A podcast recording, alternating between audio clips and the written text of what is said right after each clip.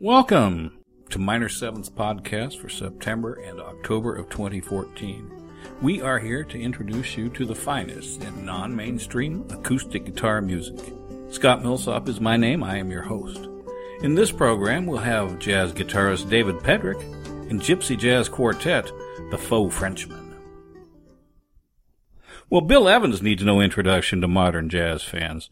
The late legendary pianist for Miles Davis was an innovator in jazz composition, a master of evocative melodies and harmonies. David Pedrick has entitled his newest CD Time Remembered in tribute to a memorable Bill Evans tune, and he's given the track listing a playful twist on his spirit.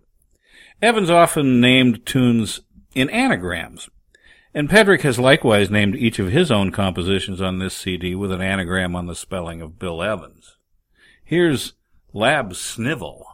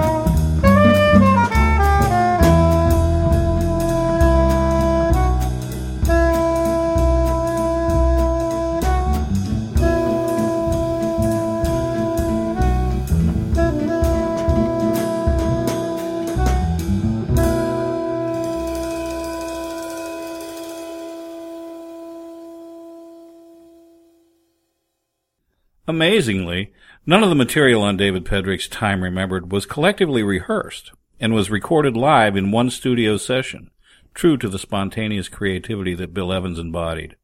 Here's Vince Bell.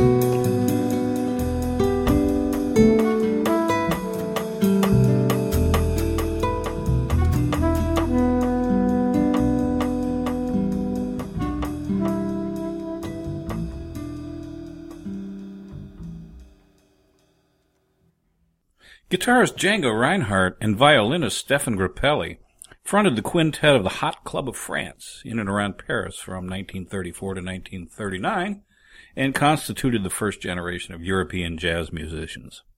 The Hot Club blended backgrounds in traditional gypsy and European popular music with classical music and with the then new sounds of American jazz artists like Duke Ellington, Louis Armstrong, Fats Waller, and Benny Goodman, to create a new musical genre now often called gypsy jazz.